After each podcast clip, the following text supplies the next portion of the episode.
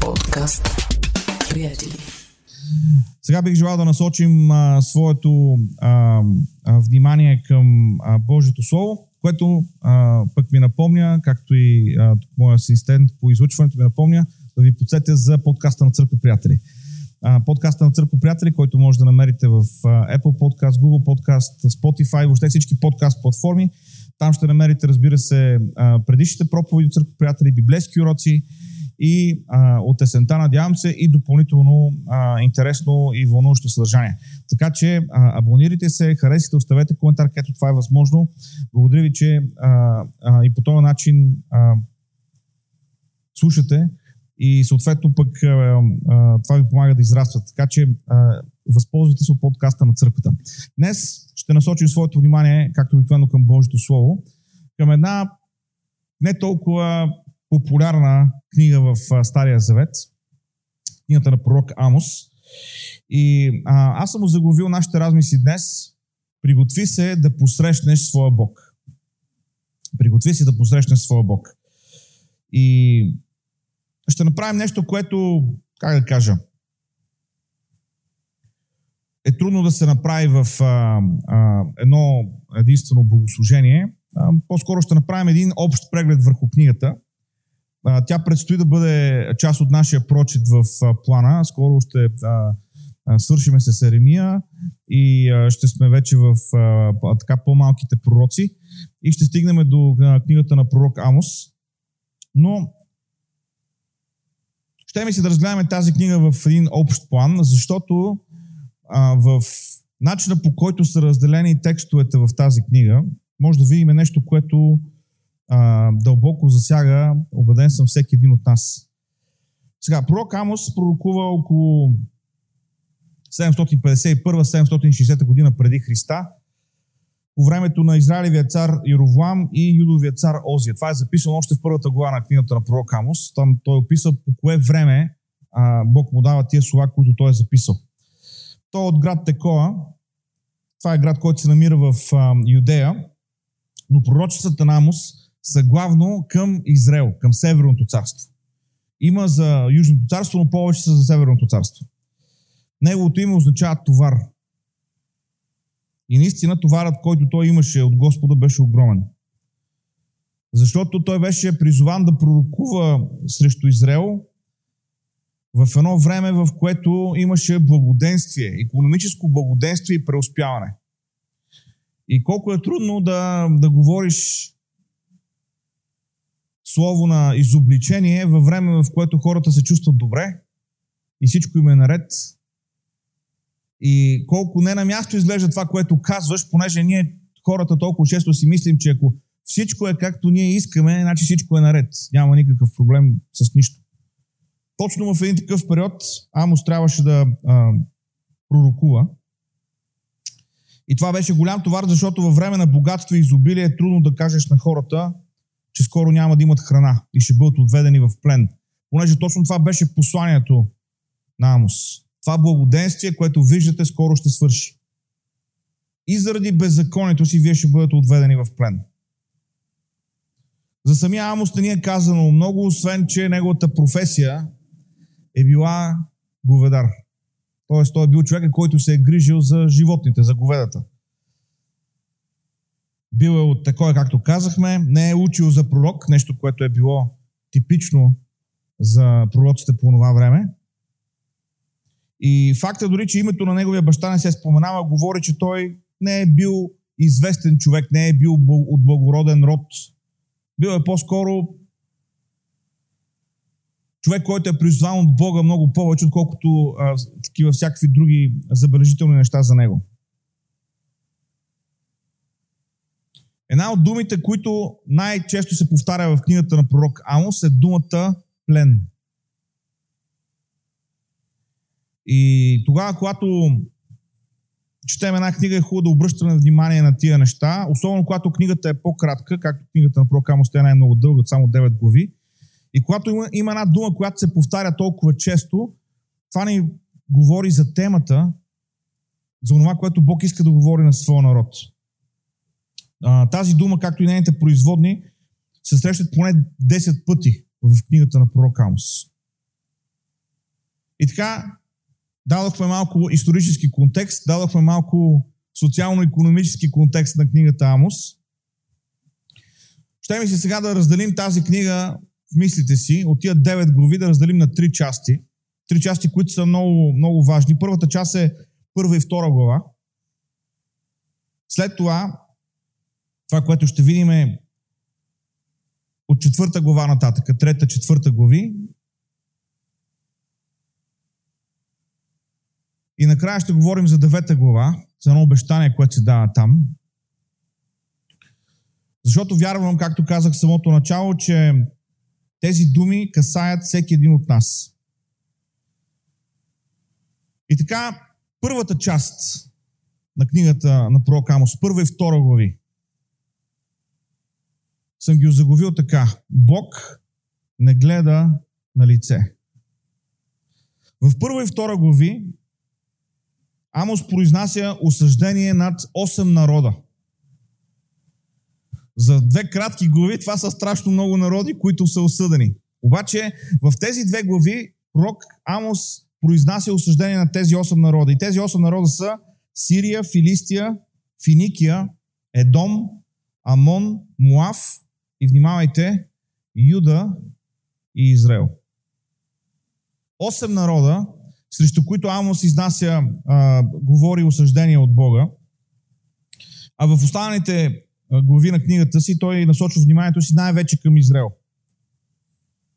Това, което би трябвало да ни шокира, когато четем първа и втора глава на Амос, е, че Юда и Израел са изборени заедно с другите народи. Божият народ, тези, които бяха изведени от Египет, тези, които бяха изкупени, тези, които минаха през язвите, които видяха Божите чудеса, които минаха през Червеното море, на които беше даден закона, на които цар беше Давид, които знаеха за славата на Соломон, които бяха видяли Божите дела и Божите чудеса в живота си. Дойде момент в тяхното съществуване, дойде момент в тяхната история, Бог да произнася осъждение към околните зли народи и към тях да добави Юда и Израел. Това буди съжаление. Когато виждаме Божия народ поставен в едно с другите народи. Но това, което трябва да си кажем, това, което трябва да разпознаем в този исторически период за, за а, Юда, за Южно царство, за Израел, е, че те бяха отстъпили от Господа.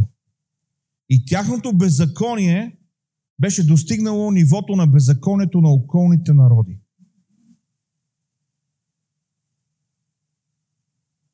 Приятели, ако, днес Бог ни казва нещо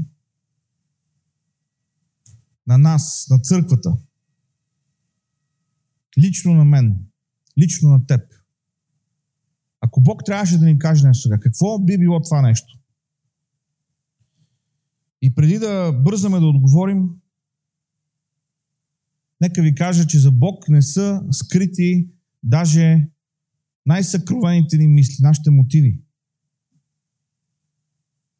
Това означава, че дори тогава, когато правим нещо правилно и добро, но с неправилните мотиви, Бог го вижда.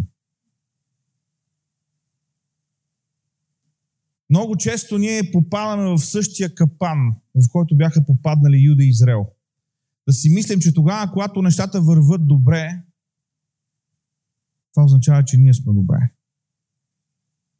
Попадаме в същия капан да мислим, че тогава, когато живота е добър, поносим или пък приятен, това означава, че ние сме на добро духовно място. Поставяме знак на равенство, което може да е така, но не е задължително. Това е което искам да ви кажа. Не е задължително. Вижте какво ни казва самия Амос в 4 глава 13 стих.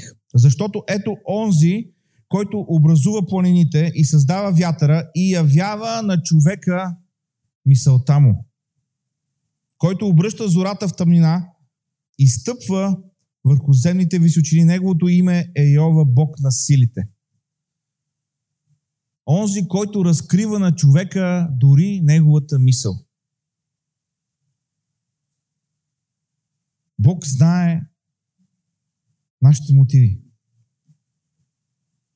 И в тези първи две глави на книгата на пророк Амос, най-тъжното нещо е, че виждаме Юда и Израел, избрания народ, избраното потомство, изброени между народите, които Бог изобличава, между тези народи, които не познаваха Бога.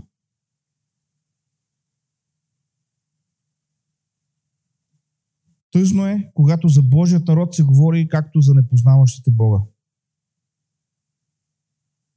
Което идва да ни каже на нас. Приятели, Бог не гледа на лице. Бог не гледа на лице.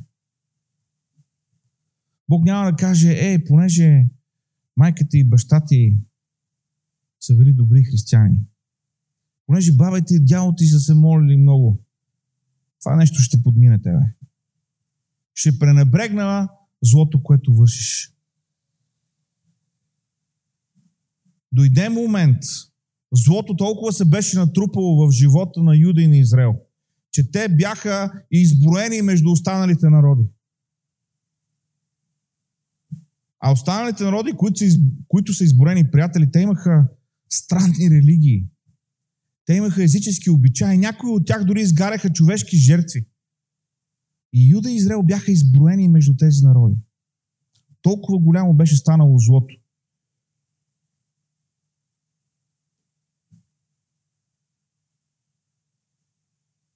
Има едно изречение, което се е забило в главата ми от 92 година, когато бях в библейското училище. Там имаше един учител, който казваше, Бог няма внуци.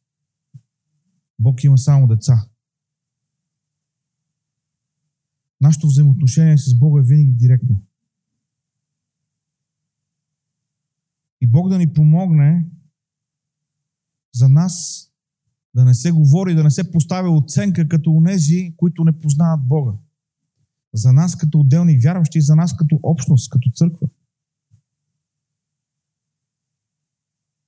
Вчера размених няколко съобщения с а, един пастор тук от София и си говорихме за, за ситуацията, за а, някои неща свързани с политическия живот, за нещата свързани с вакцините и с тия неща. И като си говорихме и, и разменяхме мисли, казах го, знаеш, за мен едно от най-тъжните неща е когато това, което се случва в света, е същото, което се случва между вярващите. Когато в нас няма разпознаване. Когато същите конспиративни теории, които са между хората, които са невярващи, те се ширят между хората, които са вярващи. Когато онова, че вярваме в Бога, не сме позволили да обнови ума ни, така че да можем да разпознаем онова, което е фалшиво от онова, което е истинско. Бог да ни помогне. Тогава, когато дойде Божието Слово, да не сме в един кюб с тези, които не познават Бога. Да живеем да говорим, да съществуваме като хора, които са променени от Неговото Слово, от Неговата благодат. Амин. Това е шока на първа и втора глави на книгата на пророк Амос. В четвърта глава обаче, в 12 стих, познат стих, той служи и за основа за заглавието на нашата днешна проповед. Озаговил съм тази втора част страх или вълнение. Защото в Амос 4 глава 12 стих се казва за това, според твоите постъпки ще ти направи Израилю и понеже ще ти направя това, приготви се да посрещнеш своя Бог Израилю. Вярвам, че има два начина, по които можем да разбираме тези думи. Приготви се да посрещнеш своя Бог. На първо място тези думи могат да бъдат разтълкувани като заплаха. Всъщност, първият начин, по който могат да бъдат разтълкувани тези думи в контекста на Амос, е точно като заплаха. Злото ви е стигнало далече, вашето наказание е неизбежно, затова пригответе се да дадете сметка. Пригответе се да посрещнете своя Бог. Заради вашите нечестиви дела, аз идвам да ви съдя. Пригответе се. Ако животът ни не отговаря на библейските стандарти, ако нямаме желание да бъдем променени от силата на Святия Дух, това, което остава за нас е едно страховито очакване. Това е което остава за нас. И приятели, нека не се заблуждаваме с захаросаното Евангелие. Нека не се заблуждаваме с а, а, криви учения от типа изповядай го и ще го имаш. Повтори го там колко пъти трябва и, и, и то ще се случи в живота ти. Твореца на всичко видимо и невидимо. Бог, който изпрати своя син за нас. Има очакване от тебе и от мене. Бог очаква ние да говорим по определен начин. Да имаме определено отношение, да живеем по определен начин. Това е Божието очакване към нас. И тогава, когато Неговия народ не отговаря на Неговия стандарт, това очакване на Бога, това очакване на тази среща с Бога, става едно страховито очакване.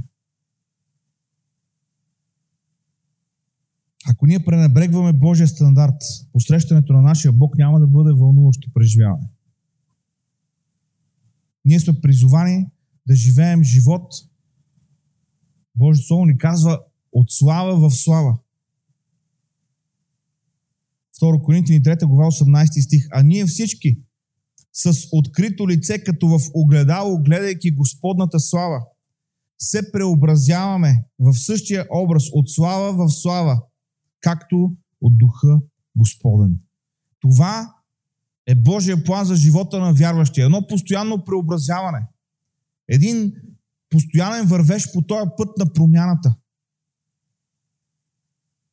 А що е път на промяна, няма как да е лесен, няма как винаги да е приятен, на който му се е налагало да се мести от а, едно жилище в друго, от един град в друг, знае, че колкото и да е приятно, следващо, колкото и да е добро следващото място, където отиваш, промяната носи и притеснение, носи и товар със себе си. Да вземеш всичко, да го подредиш, да го пренесеш, да не щупиш нищо, да го разгънеш наново на новото място. И колкото и да е хубаво, хубаво новото място, отиваш, не познаваш съседите, които са около тебе. Има толкова много нови неща, с които трябва да свикваш. Промяната винаги носи в себе си някакъв вид напрежение. Но пътят на християнина е това. Преобразяване в този образ от слава в слава, като от духа Господен. Проблема на израелтяните беше, че те бяха престанали да гледат Господната слава. Те бяха престанали да гледат Господната слава. Това, в което те гледаха, беше тяхното собствено благополучие. И си казаха, не може нищо да се обърка. Добре сме. Всичко е наред. Приятели, ние като вярващи не можем да си позволим да гледаме на тия неща и да стигаме толкова първосигнално до това заключение. Защото въпреки, че между нас има и доста млади хора, мисля, че всички можем да си спомним не чак толкова отдавна във времето, как в живота ни идват кризи, които не зависят от нас. Економически кризи. Кризи, които са политически и социални. И как много бързо всичко се обърква. Спомням си, когато 2008 година започна кризата първоначално в Америка и после това нещо се пренесе из целия свят. И при нас тук също това нещо се отрази и в доходи, и в начина по който работи економиките. Говорих тогава с един човек и той ми каза, знаеш ли, не, не, не, не мислех, че това може да се случи. Сякаш си бяхме подредили нещата, сякаш всичко вървеше както трябва. Ето това не можем да си позволяваме, приятели, като вярващи. Не можем да си позволяваме да гледаме това, което се случва и да си кажем всичко е наред. Защото това, което се случва, може много бързо да се промени.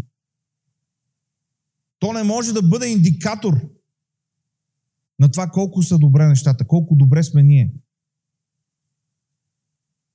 Израелтяните бяха престанали да гледат Господната слава. И бяха спряли да се преобразяват. Ето това е нещо, което ние не трябва да спираме да правим.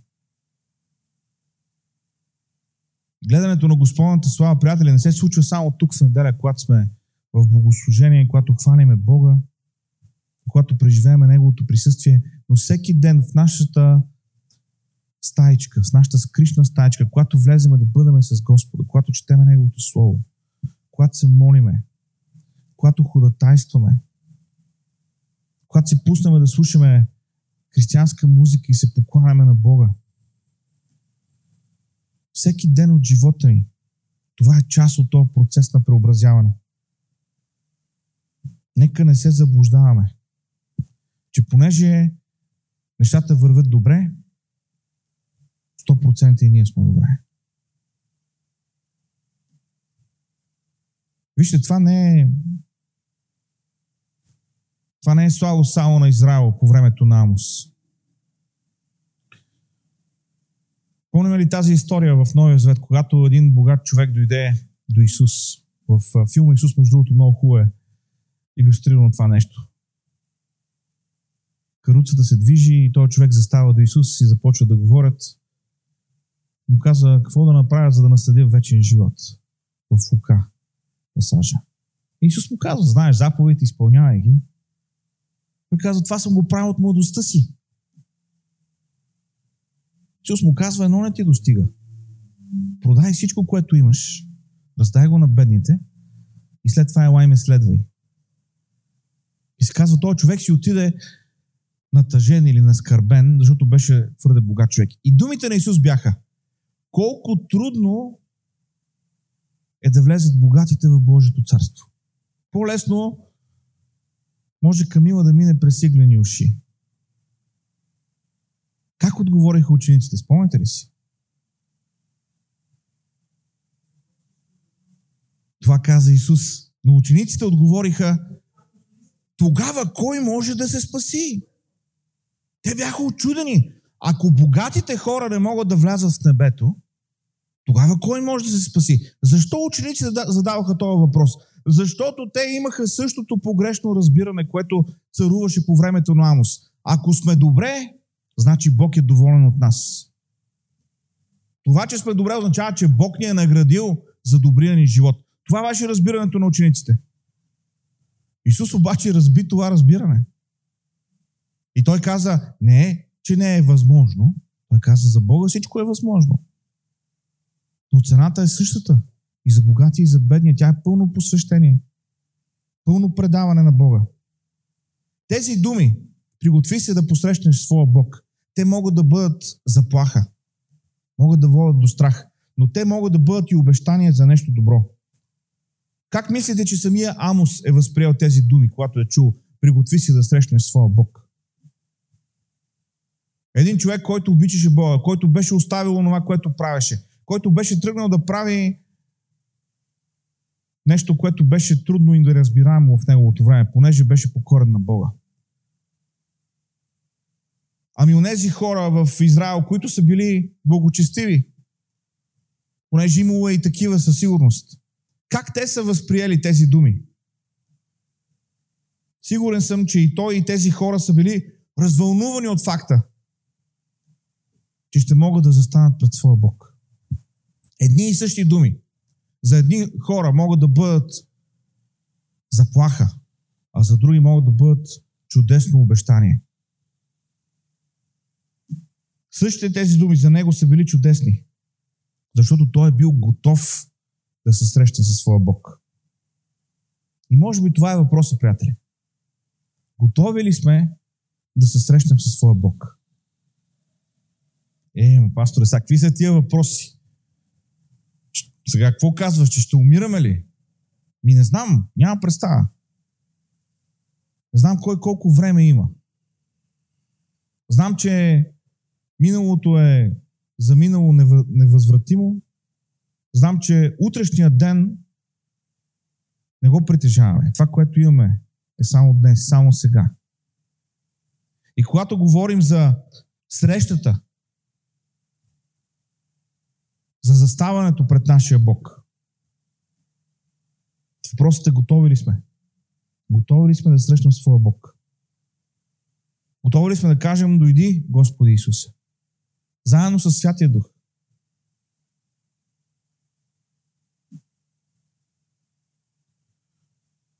От лукса на своето време, спокойно мога да го кажа, от лукса на времето, в което живеем.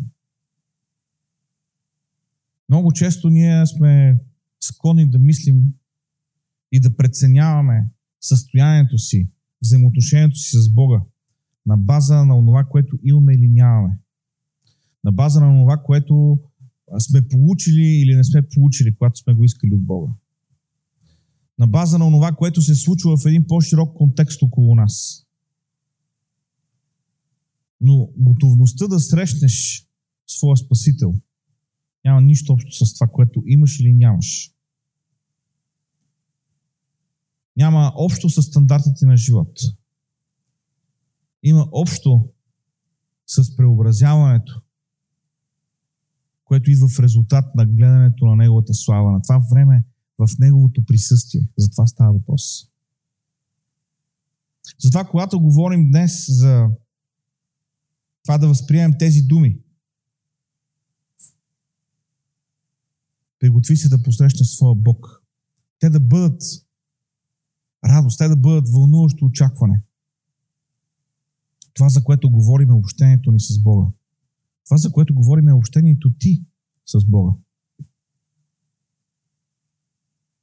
Можем да дойдем тук в неделя. Можем да сме усмихнати. Можем да се ръкуваме. Можем да се прегръщаме. Можем да се молим един с друг. Това са добри неща. Това са добри неща. Но в края на краищата, ако Бог не ми открие по свръхестествен начин, аз няма как да видя кой къде е в своя духовен растеж, кой къде е в този процес на преобразяване.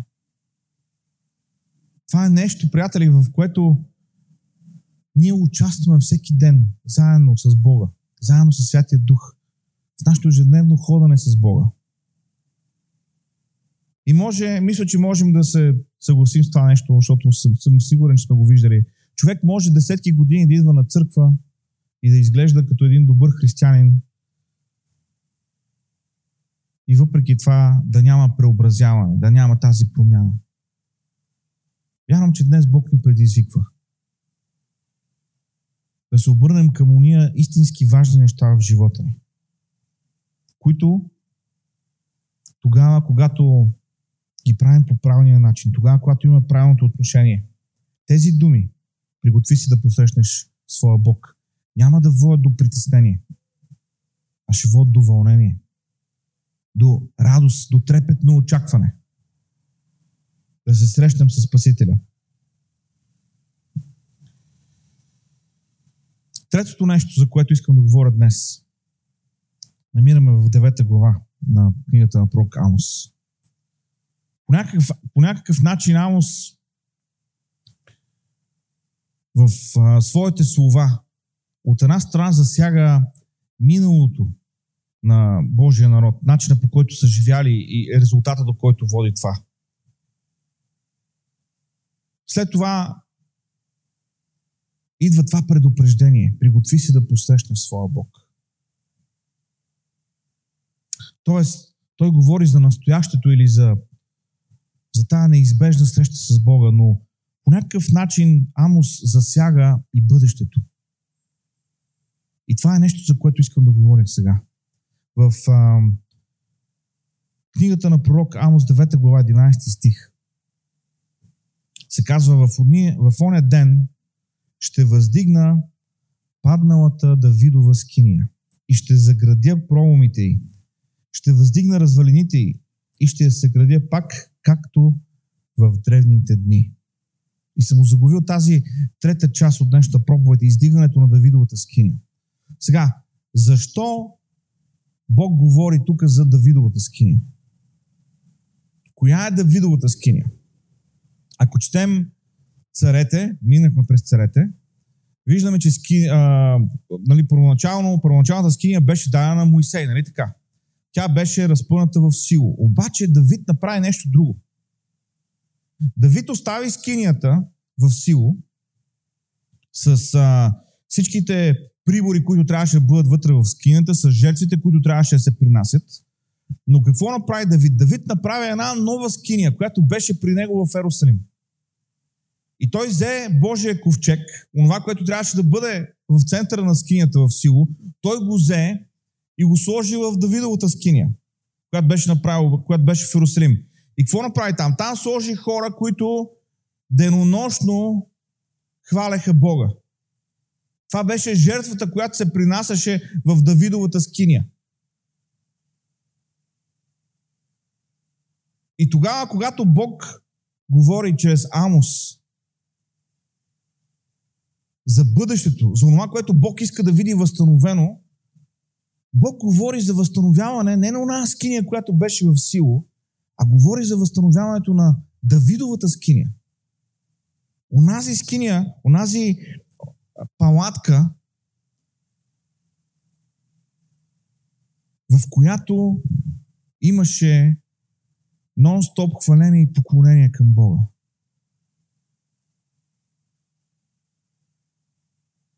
Това е едно от най-чудесните обещания в книгата на Аус.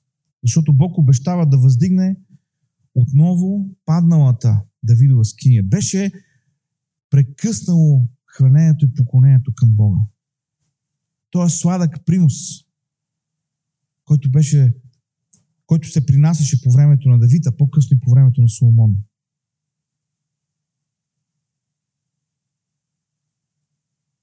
В Давидовата скиния се хваляше Бога с музикални инструменти, с хорове.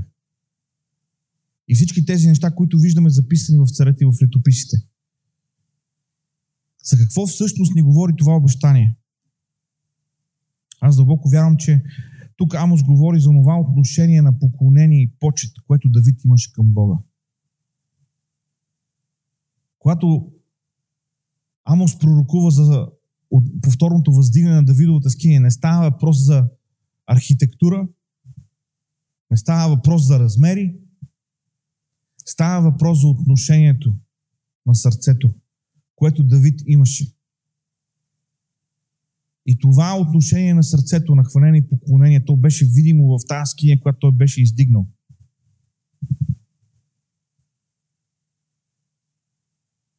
Отношение на поклонение и почет, което Давид имаше към Бога. И това е това поклонение, това, това отношение в дух и в истина, за което и апостол Йоан говори. Четвърта глава, 23 стих на Евангелието от Йоанна. Но идва час и сега е, когато истинските поклонници ще се поклонят на Отца с дух и истина. Защото такива иска Отец да бъдат поклонниците му. Поклонение в дух и в истина. И вижте в Деяния 15 глава имаме записан този случай, когато Павел и Варнава спореха с хората които казваха, че новоповярвалите трябва да се образват съгласно Моисеевия закон. И по този въпрос се отнесоха до апостолите в Ерусалим. И след като всички бяха съгласни, че това не трябва да е така, Яков цитира думите на Амос. Апостолите стигнаха до заключението, че не е важно езичниците да се обрязват, но да имат онова истински дълбоко поклонение към Бога, което да се вижда от начина им на живот. Ето го въпроса сега за 1 милион долара към всеки един от нас. Въздигната ли е Давидовата скиния в живота ни? В твоя живот?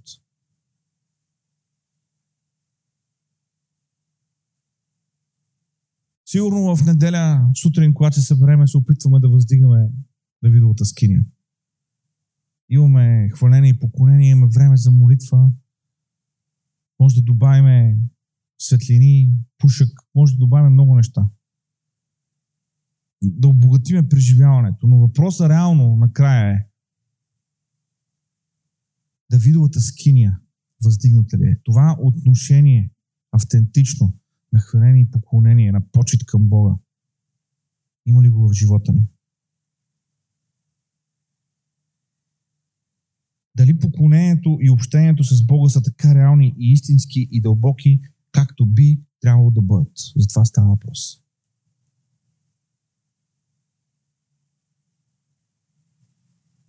Всеки един от нас идва сутрин, в неделя имам предвид, тук на място ли гледаме и всеки има теготи, всеки има грижи, всеки има проблеми, с които трябва да се справя. И мога да ви уверя, че на всеки неговите проблеми му изглеждат най-трудни най-нерешими.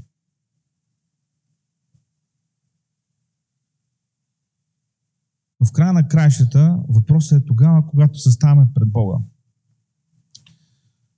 Дали с помощта на вярата оставяме всичко това назад? Дали с помощта на вярата пренебрегваме тия неща? Не, че просто си казваме, а, Бог ще нареди всичко. Не, не, не. Но правим тая, това усилие, тая жертва. Оставяме тия неща назад и просто се фокусираме в Бога, за да чуем гласът Му, за да преживеем присъствието Му.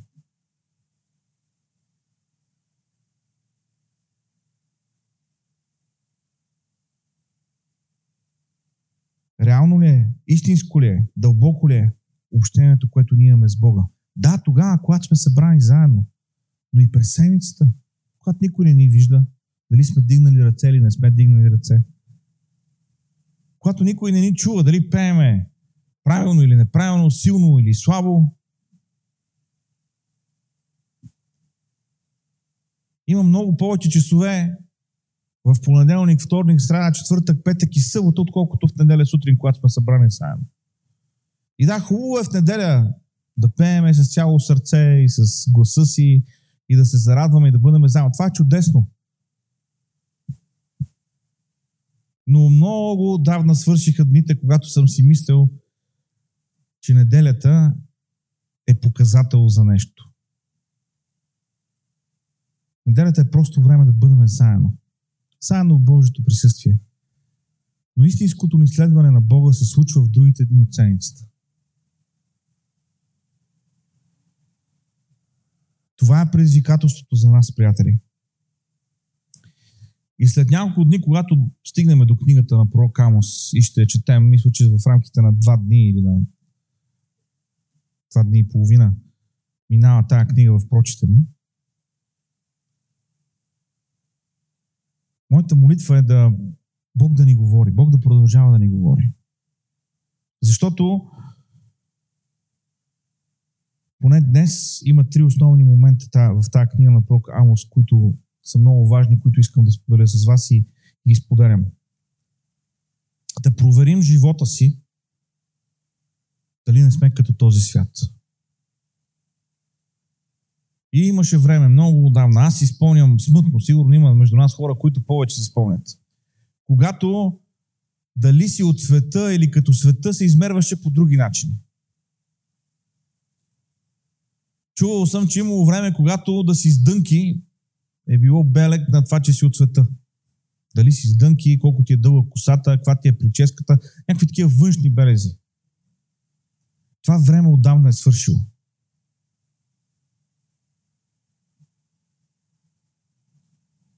За мен е много по-безпокоително е тогава, когато в нашите отношения помежду си ние сме като света.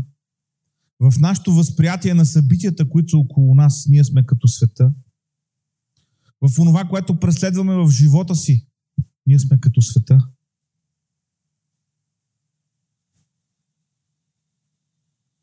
Бог да пази, но дори в нашето отношение към, към Бога по някой път ние сме като света. Амос днес ни предизвиква. С тия думи, с това поставяне на Юда и Израел, заедно с останалите шест нечестиви народа. Да не бъдем като този свят. Да проверим живота си, дали не сме като този свят.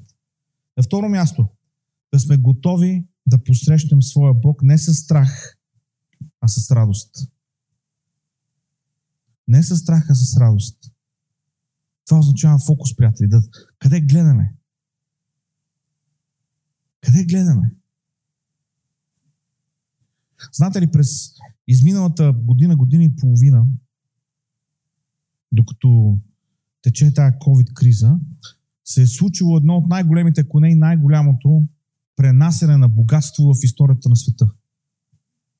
Ако погледнете класациите за най-богатите хора в последните две години, ще видите, че най-богатите хора в света през тази една година и половина назад са станали още по-богати. Те са добавили към своето богатство. А в същото време има страшно много бизнеси, които са фалирали. Transfer of wealth се нарича на английски. Пренос на богатство. По един или по друг начин. Но нека ви кажа нещо. Най-богатият човек на света няма да може да вземе нищо със себе си от тази земя. Ако не дай си Боже му се случи нещо, когато е литнал с някоя ракета към някоя задача, която си е поставил, към някоя цел, която има. Колкото и вдъхновяващо да е това. Ако нещо се случи, няма да може да вземе със себе си нито акциите си, нито нетната си стойност, нито бизнеса, който е изградил, нито къщите, които има.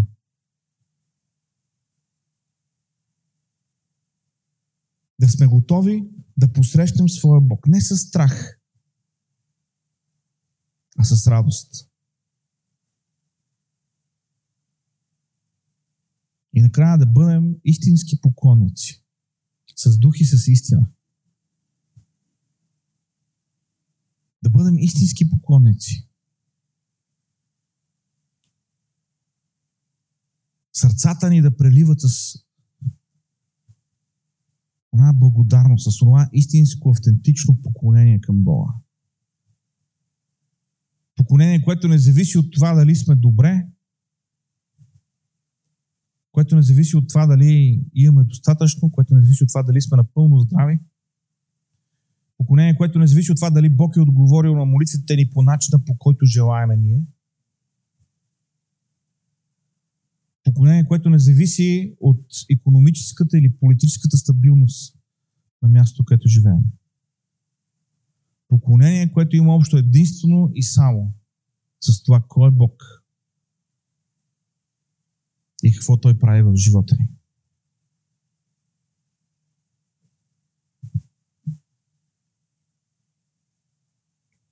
Бог използва един говедар. Ще завърша. Бог използва един говедар, за да даде едно необичайно слово, както на околните народи, така и на своя народ. Понякога това, което ни препятства да приемем това, което Бог говори, е начина по който Неговото послание достига до нас. Имаме определени представи за това как Бог трябва да работи. Как Бог трябва да говори. Но Бог използва един човек с не много висок статус. Доколкото знам, това да си говедар не е било нещо престижно. Нито тогава, нито в наши дни. Сигурен съм, че този човек, идвайки от тази професия, нито е бил пример за чистота, нито е бил пример за добра миризма. Преди да даде словото, сигурно се е поискъпал, сигурно се е поуправил, но разбирате за какво говоря. Този начин на живот води със себе си определена цена. И въпреки това Бог взе този човек и го употреби. Което трябва да ни говори две неща. Първо, трябва да даваме възможност на Бог да говори в живота ни по начини различни от тези, с които сме свикнали. И второ, Бог може да използва нас, без да сме били в пророческото училище. Чувам, че и такива имаме. Без да сме били в пророческото училище. Без да сме били не знам, в което и да е училище. Но Бог може да ни вземе и да ни използва суверенно. Да бъдем готови за това Негово действие. Амин. Ще ви прикажа, нека си справим да се молим. Халелуя. Халелуя. Господи, благодарим Ти Благодарим Ти, Господи, за Твоето действие. Благодарим Ти, Господи, за Твоето Слово. Благодарим Ти, Господи, че Ти не си спирал да ни говориш. Ти не си спирал, Господи, да желаеш да ни докосваш. Просто много често ние спираме да търсим гласа Ти. Ние спираме да даваме възможност на Святия Дух да работи в нас. Господи, това, това е ден, в който се молим, Господи, Ти да работиш в нас. Господи, помогни ни да проверим живота си. Господи, да не си позволяваме да бъдем като този свят. Да не преследваме, Господи, химерите, Господи, на този свят. Да не преследваме, Господи, празните мечти. Но, Господи, в каквото и да ни направиш да сме успешни, Господи, да бъде за Твоя слава. И да бъде с ясното знание, че ние вървим към вечността. Господи, помогни ни в, в живота си, Господи, да гледаме тази Твоя слава и да се трансформираме и да се променяме с силата на Святия Дух. Помогни ни, Господи, да, да приемаме тези думи с радост, тогава, когато четем и когато чуваме, че трябва да се приготвим да посрещам своя Бог. Да приемем тези думи с вълнение и с очакване от Тебе. Ако тези думи в нас будят страх, будат притеснение в този момент, Господи, помогни ни да си дадем сметка защо. И да се променим. Защото, Господи, какво по-прекрасно от това да те видим лице в лице, тогава, когато е дошло нашето време. Ето, Господи, всеки ден ние ставаме, препускаме, живеем живота си в този свят. Помогни ни, Господи, всеки ден в живота си да издигаме тази Давидова скиня. Да ти даваме това поклонение, което заслужаваш. Молиме те, Господи, работи в нас. Да не бъде, Господи, просто религия, да не бъде, Господи, просто традиция, но истински живот, който е вътре в нас. Живот на поклонение, живот на почет към Тебе. Поклонение в дух и в истина. Благославяме Те, Господи. Халелуя. Благославяме Те, Боже. В името на Исуса, моят Татко. Амен.